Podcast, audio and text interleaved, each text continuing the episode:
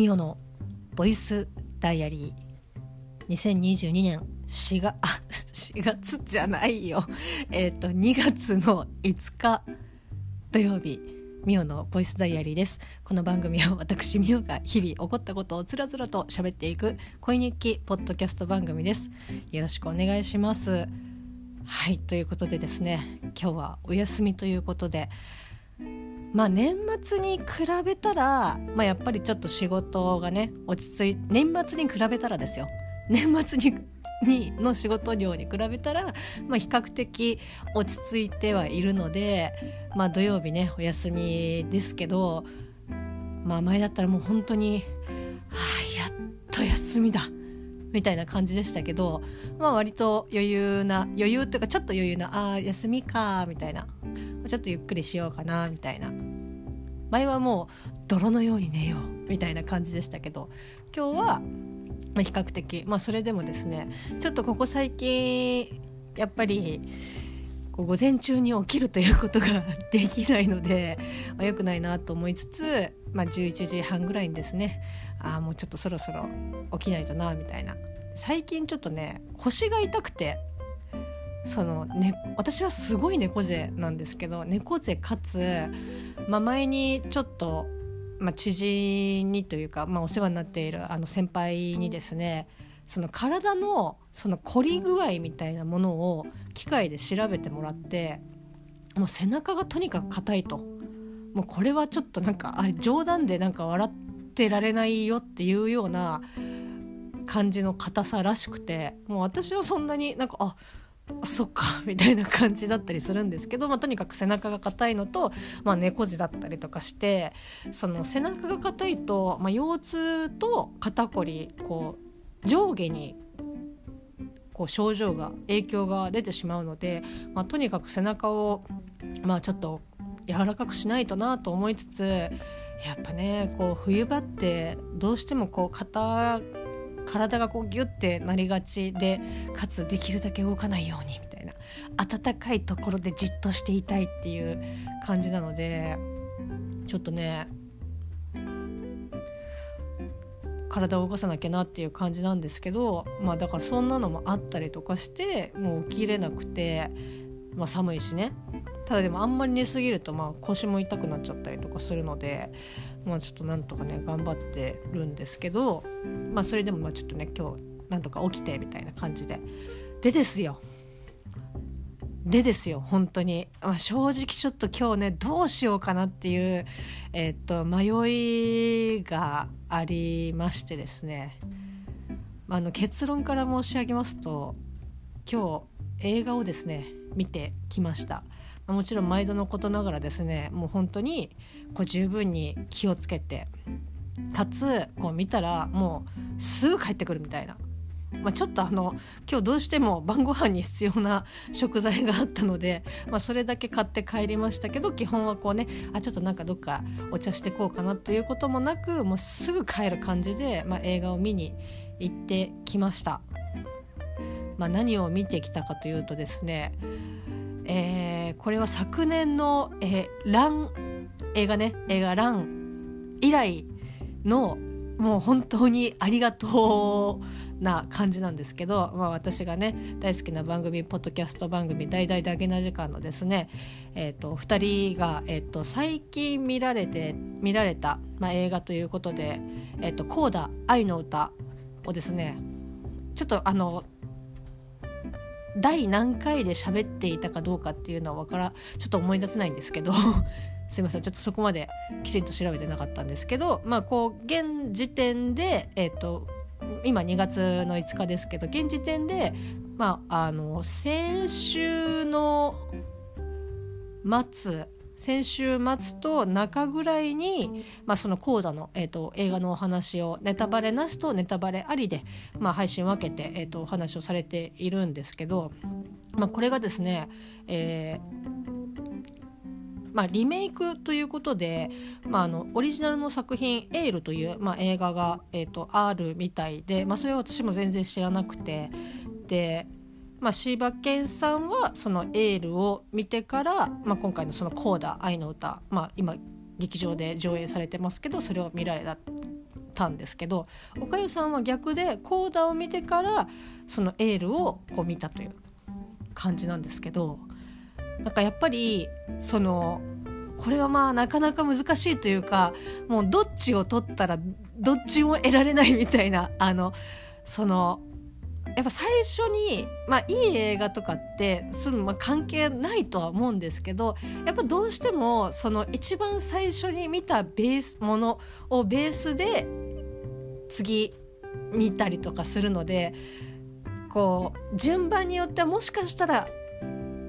もしかしたらね if if if ですよもしかしたらこう思ったかもしれないけど順番が違ったがためにその感情がもしかしたら生まれないかもしれないみたいなもうもしも話なんですけどただじゃあもう一回こう気持ちをリセットしてあのお二人のそれぞれのルートで見ようっていうことはあの100%無理無あの不可能なので。いやどうしようかなって思って。その芝山ルートで行くか岡代ルートで行くかマジで悩んで。いやどうしようみたいな。なんかこういやもう本当にその2人が話されてるこうねコーダの感想とかそのエイラの感想ってこう思ったよとかっていう話を聞いてて2人の話どっちもすごく、まあ、好きというかああそうかって思う。うんですけどただやっぱりどっちから見ればいいのかなっていうのがすごく悩んですごく悩んだ結果、えっと、おかよルートを選択しました私は。いやなんかあのねその今こんなね世の中状況なので、まあ、いつこうまたねその映画館がこう休業とかそういったものになるかもわからないのでまあ、こう本当になんか劇場で映画はやっぱり劇場で見るべきだと思うしそうやって作られてると思うのでまあね、あのどっちがどっちとかっていうわけではもちろんないですけど、まあ、こう見れるうちにちょっと見といた方がいいなと思ってあのコーダを、えー、と先にですね、まあ、見てきたんですけど、まあ、幸いなことにですね最寄りの劇場、まあ、T ジョイでですねコーダが、えー、と1日2回上映をしていたので11時の回と5時の回かな？5時じゃない3時の回でやってたのであじゃあと思って。えー、と見てきたんですけどまああのー、やっぱねなんかえこんな人いるっていうぐらい、まあ、人が、まあ、いまして でまあ例に漏れず事実回線だと思うんですけどそのまあだいぶねその事実回線もその回数が減ってるのかたまたまそうなのかわからないんですけどまあ、あの T ジョイって、えーとまあ、シアターが大きい方のシアター、まあ、ちょっと小さめのシアターっていう風に、まあ、あの入り口が分かれてるんですよね。でまあこう 分かれてるんですよねっていうのは 私が言ってる T ジョイではそうなんですけどで、まあ、その「コーダ愛の歌は」その小さい方の、えーと、スクリーンのあのだったんですよ。まあ、6スクリーンでこう見てくださいって言ってこうチケット発行されてでははって思ってでたまたま呪術廻戦もそっち側小さい方の方でこうちょうど同じ時間ぐらいにこう上映が開始されるっていうことででいやマジかと思って。であんまり早く行き過ぎてもその待ってる時間とかこうやっぱりどっかじゃあ座ってとかっていうのも、まあ、ちょっとそういったのもちょっと避けたいなと思って。でまあ最寄りというかね本当チャリンコをピュッて飛ばせば15分ぐらいとかで着く場所なのでああもうそれだったらまあその会場ちょっと前に行って、まあ、飲み物とお手洗い済ませて入れば、まあ、まあ全然余裕かなみたいな感じだったんですけどまあこう行った時にすごくこう人がその言ったらその事実回線、えっと、会場待ちがすごく多くてえみたいな でもとりあえず飲み物だけ先買っちゃおうと思って。でまあ飲み物も結構列が並んでて。で待ってたんですけどやっぱ進みがねまあこれはもうしょうがないですけど進みが遅くて。いやーどうしようかなと思って。でもうそう悩んでる時にコーダの会場入り会場コーダが会場始まっていやマジかあと10分かと思って。でも最悪ちょっと飲み物は、まあ、終わった後とか、まあ、今回、まあ、別の形で、まあ、お金を落とせばいいかなと思って。でまあもう35歳もういいお年頃ですよ、まあ、ちょっとトイレには先に行っとこうと思って。もうトイレをま優先させてトイレ行ってああって。よしじゃあって思ったらさっき結構並んでたそのフードドリンクコーナーの列がほんと結構少なくなっててであこれだったらワンチャンいけんじゃね？と思って並ぼうと思って私の前に学生さんがスッスッスッスッって入ってだよみたいな感じで思いながらもまあまあまあまああの大家族とかじゃなければ大丈夫だろうと思ってでも割とそこそこスムーズでかつ私はもうもう時間がなかったので もうあのミネラルウォーターでみたいな。あのまあ、どこの劇場も多分同じだとは思うんですけど大体ミネラルウォーターっていうとペットボトルがドンって出てくるだけなので、まあ、一番早いのでちょっとねあのお安い万円ではございますけどまあいいでしょうと思って、まあ、ミネラルウォーターを買い水を買いまして。だから私の後ろに並んでた人は超ラッキーだと思いますよ。なんか早みたいな感じで。みんなね大体「あーうんじゃあコーラとポテトと」みたいな感じでやってるところ私はもう「あもうミネラルウォーター1つください」みたいな「はい。現金で。ありがとうございます」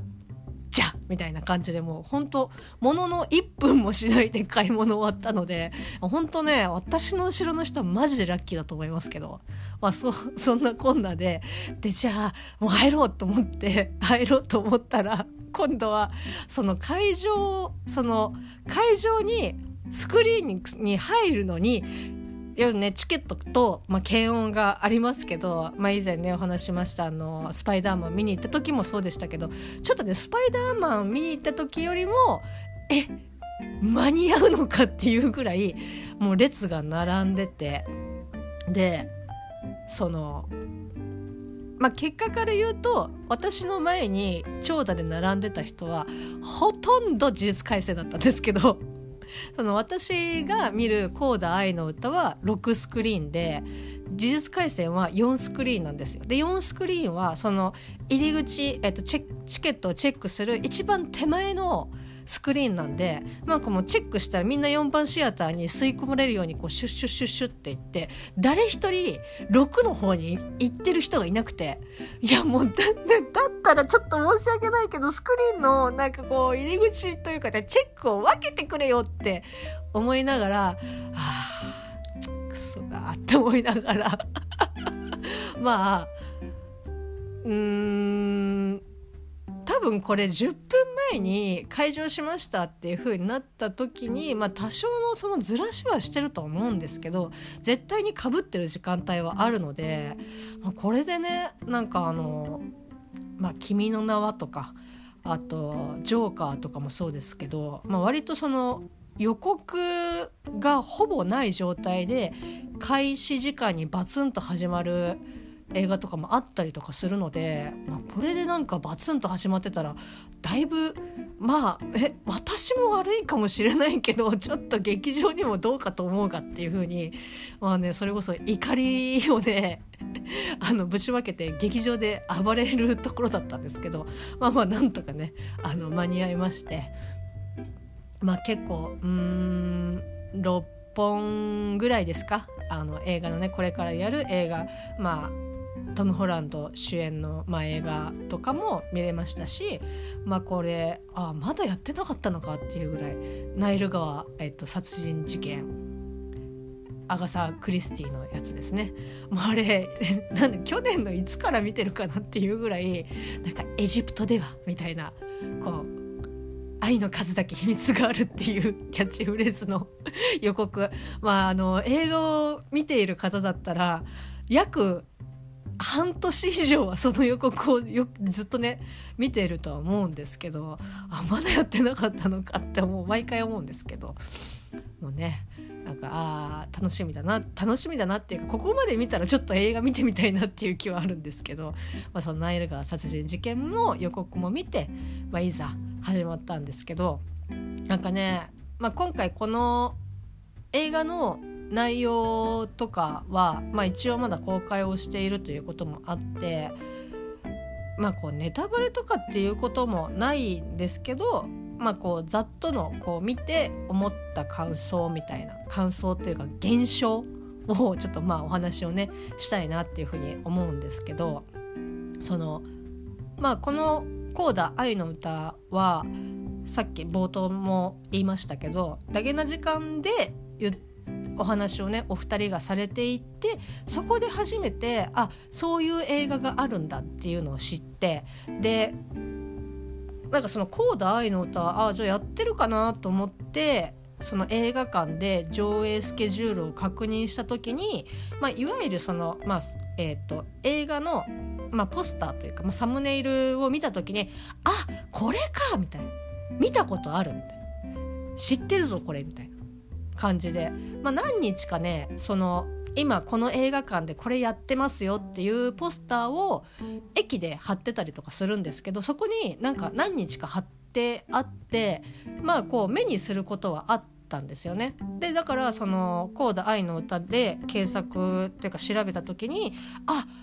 あはいはいはいはいあなんかあの目にしたことあるなあみたいな。なんかこう見たことあるっていう感じで。ただこれはもう本当にまあこう失礼を承知でという感じなんですけど多分このポッドキャストでダゲな時間でこの「コーダ愛の歌」の話が出てこなかったら多分見なかっただろうなというかその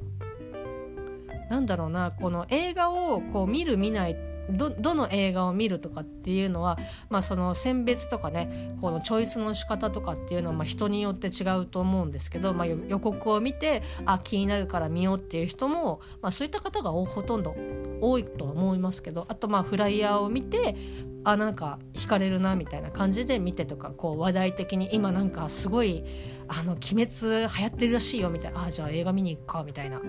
鬼滅を例えに出したのはちょっとまた別ですけどまあそのねいろいろこうその人によってこう見る映画のチョイスって変わってくると思うんですけど私が割と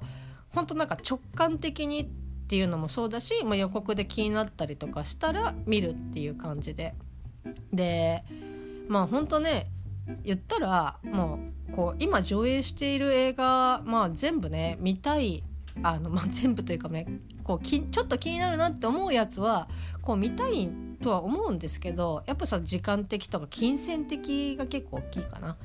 ていうので、まあ、なかなかやっぱ難しいと思うんですよね。でそういった中でだとやっぱこう自分のどうしてもなんかこう好みみたいなものを優先させるまあ私だったらまあ MCU とか、まあ、あとちょっとなんかこうスパイ系とかそういう眼系のものとか結構好きなので355とか、まあ、もう公開始まりましたけど、まあ、そういうのとかねちょっと見たい。なんかこうやっぱ映画館で見たなっていうような感じのものを見たいなっていうふうに思ってしまうのでなんかそのコーダーに関しては多分本当にまあなんか多分気にも留めなかっただろうなっていうまあ実際止めてなかったですしでまあそのだけな時間で喋ってるのを聞いてああなんかあそういったまあその視覚障害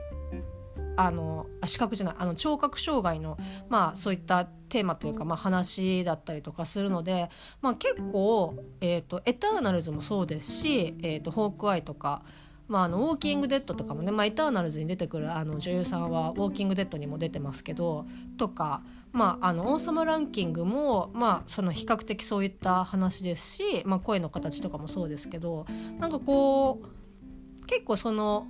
聴覚に障害がある状態でのそういう作品とかってなんかすごく最なんかたまたま私がそう思ってるだけなのか分かんないですけど結構なんかそういったのをこう見聞きするなっていう風なのを思感じていてでああそれだったらまあちょっと、まあ、お二人が話してる感想を話してる、まあ、ざっとの、えっと、あらすじとかも聞いた上であじゃあちょっとまあ見てみようかなみたいな。ただ2人のなんかこう割となんか熱量が熱くていやこう結構な涙がっていう風におっしゃってていやこれちょっと2人が見てるからちょっと見てみようっていう風に割とその軽い感じで選んだ映画だったのでなんだろうなこうよくあるじゃないですか。そのなんかラスト30分涙あなたは涙するとかっていう。なんかああいうので大体あなんかあんまりもう結構避けて通ってるんですけどなんかそう「泣きますよこの映画」とかって言われると泣けなかった時の責任はどうしてくれるんだっていうふうに思っちゃうのでなんかねあ私は人じゃないのかなっていう何か感情が欠落しているのではないかっていうふうにこう自分にこう自己嫌悪しちゃうのであんまりそうねこう涙がもう泣くよっていう風なあらかじめ言われてるものとかそういうキャッチコピーとかってなんかあんま好きじゃないというかあの逆にプレッシャーなんですよね泣けなかったらどうしようみたいな感じで。で、まあ、ちょっとそういった不安もあったし、まあ、そもそも自分があんまり触手が伸びてない映画だったのでいやこれなんかまあそんなことはないと思うけどあんまりこうあ面白かったなっていう感じにならなかったらどうしようかなっていう不安も正直ちょっとありました。あのあったんですけど、まあ、結論から言うとバチクソ泣きました。こんな泣くっていうぐらい、まあ、だからこれをね聞いた人が「ああいや私と同じような感じでいやそう言われてね泣けなかった時よ」っていうふうになんか思われるかもしれないけどあのそういった人間の私が見てあなんか本当になあこれは泣くなーっていう感じでなんかちょっとねあの大丈夫だと思います。そういった方でも。感情が少しね気薄な方とかでも大丈夫だと思うんですけどいやこんな泣くっていうぐらい泣きましたね。まあその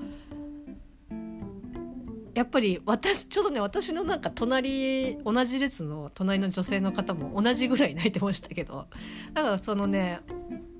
うんなんかよかったなっていう。でまあその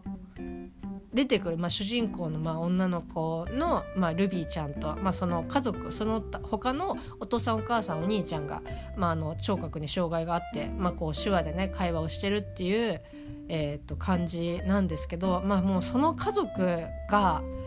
いやもう本当にねなんかすごいもう愛おしいというかでなんか結構なんかそういった映画を見てる人たち、まあ、そういった映画をというかやっぱその私が見た回のお客さんとかって、まあ、割とその年齢層が高め、まあ、私と同じ同い年ぐらいの人年代と、まあ、あとまあうん50代とかまあそれぐらいですかね。やっぱこうちょっと若い人とかっていうのはあんまりいらっしゃらなかったんですけどでまあやっぱ多分そこそここう映画好きで見に来てる人っていう感じだと認識私はしたんですけど結構最初の序盤の方のあのちょっとねあのププって笑うようなこうシーンとかも私も結構こう声出してね笑っちゃったりとかしたんですけど他の人もう私の隣の男の人まあは一緒になんか同じところでなんか笑ってたりとかしてなんか比較的なんかその映画好きな人に対してもこう楽に見れるような感じの映画だ楽というかなんかこう笑っても泣いてもああなんかわかるよそうだよねっていう風に思えるようななんか人たちと一緒に見れたなっていう感じですごくねあのいい空間でしたね。なんかあなんかこうすすり泣きうるさいなとかなんかえ今のなんかこう笑い声がとかじゃなくてもうなんか全然そういったのをみんな共有できるような空気感だったのでもうすごくねなんかああよかったな。映画を見るこう環境としても、まあ、非常にですね、まあ、かったなっていうふうに思いますし、まあ、本当ね出た時に、まあ、こうねもう許されるのであればもう本当にこれ毎回言って 毎回ねじゃあお前本当にやるんかって言ってもちょっと物理的に無理なんですけどもう新幹線に飛び乗って大阪に行ってこうかよさん柴犬さんに「うー!」ってこうギューってハグしながらボロボロに泣くっていうのをしたいなっていうぐらいもうねちょっと気抜くともうもう目頭がねじわじわじわじわってあれなんかまた まつげが湿ってるなっていう感じになるぐらいなんかね本当に心にこう染み渡る映画でしたね。で1個、まあ、ちょっとこれだけ言いたいんですけどもうねだからパンフレットも正直最初まあこれは見て考えた方がいいなっていうふうに思ってました思っていつもだったらパンフレットを先に買って見てすぐ帰るみたいな感じなんですけど、まあ、今回はちょっとなんかあの割と賭けみたいなところもまあ、あったので私の中では。だからちょっとパンフレットは、まあ、見終わった後に買うか買わないか決めようと思って思ってましたけど、まあ、出た瞬間にもう買いに行きましたよね。いやえっとねその今回のこの「コーダ愛の歌」のですねえっとルビーちゃんのお母さんの、えっと、女優さん、えっと、マーリー・マトマーリー・マトリンさんがなんかあの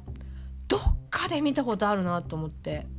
なんかずっとなんか初めまして感が全然なくてえー、やどこだっけなどこだどこだっけなっていうかなんだろうなみたいな。ただ私が単純に親近感湧いてるのかいやでもこなんかこの女優さんでもどっかで見たことあるなってずっとなんか思ってたんですけど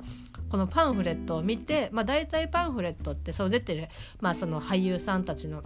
過去作、まあ、何年に何に出てとかっていうふうに、まあ、過去作がまざっと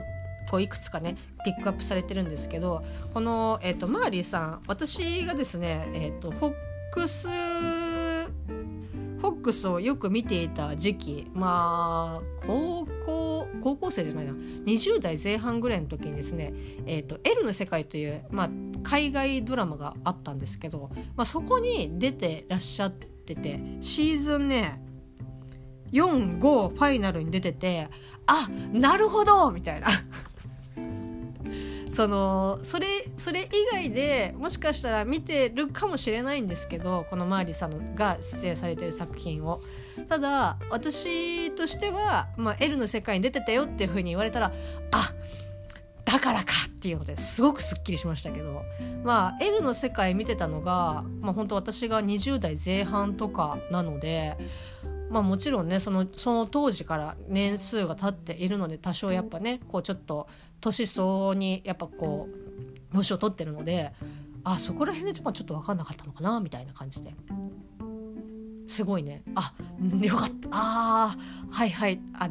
ですよね。だからですよねっていう感じで非常にすっきりしました。はいえー、以上ですね まあそんな感じで、まあ、映画を見てでその後、まあ今日の晩ご飯はねチリコンを作ろうと思ってなんかこう無無償にというかねハンバーガーが、えっと、昨日の残りが1個まるっと残ってるので、まあ、それを又助君と半分こしつつ、まあ、ちょっとハンバーガーだったらなんかチリ系のものなんか食べたいなと思って。こうチリスープで調べたら、まあ、こうチリコになるものが私全然そういうの詳しくないんですけどなんかこう簡単簡単にっていうか素人でも割とこう作れるよっていうレシピを発見してで家にあるこう食材とかも含めてああ全然なんかあちょっと豆買ってくりゃいいかみたいな感じで済んだので、まあ、それを買って、まあ、家に着いて、まあ、ちょっとゆっくりしているという感じでございます。まあね、あのエールがそのコーダ愛の歌の、まあ、ベースになった、ま前えーと、前に公開された、まあ、オリジナル作品「エール」がですね、えーとまあ、ちょっともうすでに、まあ、当然ね劇場での公開は終わってそういったサブスクでの、えー、と配信がされているんですけど、まあ、私がこうねパッとねあるかなって思って、まあ、大体先に調べるのが UNEXT なんですけど UNEXT では、えー、と見放題で、えー、と配信が、えー、とされているのでまあねちょっととしばらくこのコーダの余韻に浸ってたいなっていう感じがねちょっとあるので、えー、まあ明日あたりとかに、まあ、エールはねちょっと見てみたいなっていうふうには、えーと、思っております。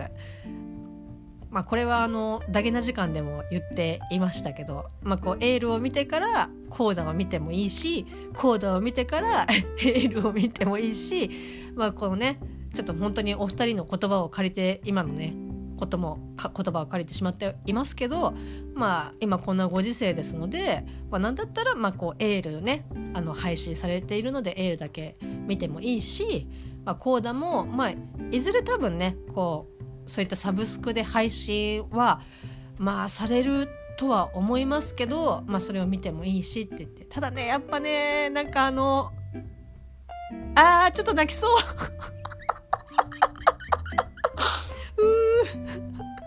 あのやっぱこうねあるシーンはあーなんかこう劇場で味わいつつ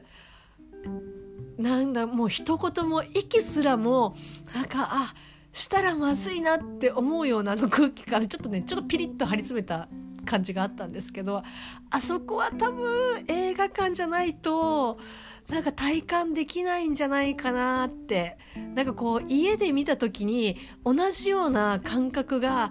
味わうのちょっと難しそうだなっていうふうにちょっと思うので まああのねエールを見てからあの劇場でコード見てもいいと思いますしコード見てからエール見てもいいと思いますしまあねあのどちらルートで行くかは、まあ、あなた次第ということで。私はおかよルートを選択して今ねちょっと思い出すとまたなんかじわってしてるので、まあ、そろそろね切り上げたいと思います。いや本当ねあのダゲな時間さんの方でもネタバレなしの回とネタバレありで、まあ、ネタバレありの方は、まあ、比較的そのエールのお話とかもされてたりとかするので、まあ、面白いですし、まあ、私は正直あの両方聞いて今回このコーダを見てるんですけどまあそんなに差し支えはなかったですけどまあこうね一切こう情報を入れずこう見に行くのであれば、まあ、今のうちかなという感じです。まあ、だからもう予告とかも一切見ずに私は、まあ、だからそのお二人が話されてたことだけを情報として コーダを見に行ってきたのでいやまあだからそういった意味ではその予告でその実際のその俳優さんたちが喋っている予告シーンを、まあ、見なかったからこそそのネタバレ会を聞いてもなんかまあそんなになんかこうあここからこうなるのかとかっていう感じはあんまりなかったですしもう要所要所も笑ってて笑って笑ってブワーっていう感じで非常に良かったですもう これ永遠に喋ってしまうのでそろそろ 切り上げたいと思いますが、まあ、本当にですねあのこの今回の声日記の冒頭にも言いましたけどまあ乱に続くもう本当にねありがとうございます。えー、柴犬さん、岡谷さん、ありがとうございます。えー、またね、コロナが落ち着いて、まあ、大阪ないしね、東京に遊びに来てくださる時には、まあ、もうぜひですね、まあ、お話をね、まあ、ランも含めてちょっとね、お話をしたいなというふうに思っております。はい。じゃあ、ここから晩ご飯をね、作りたいと思います。それでは、また明日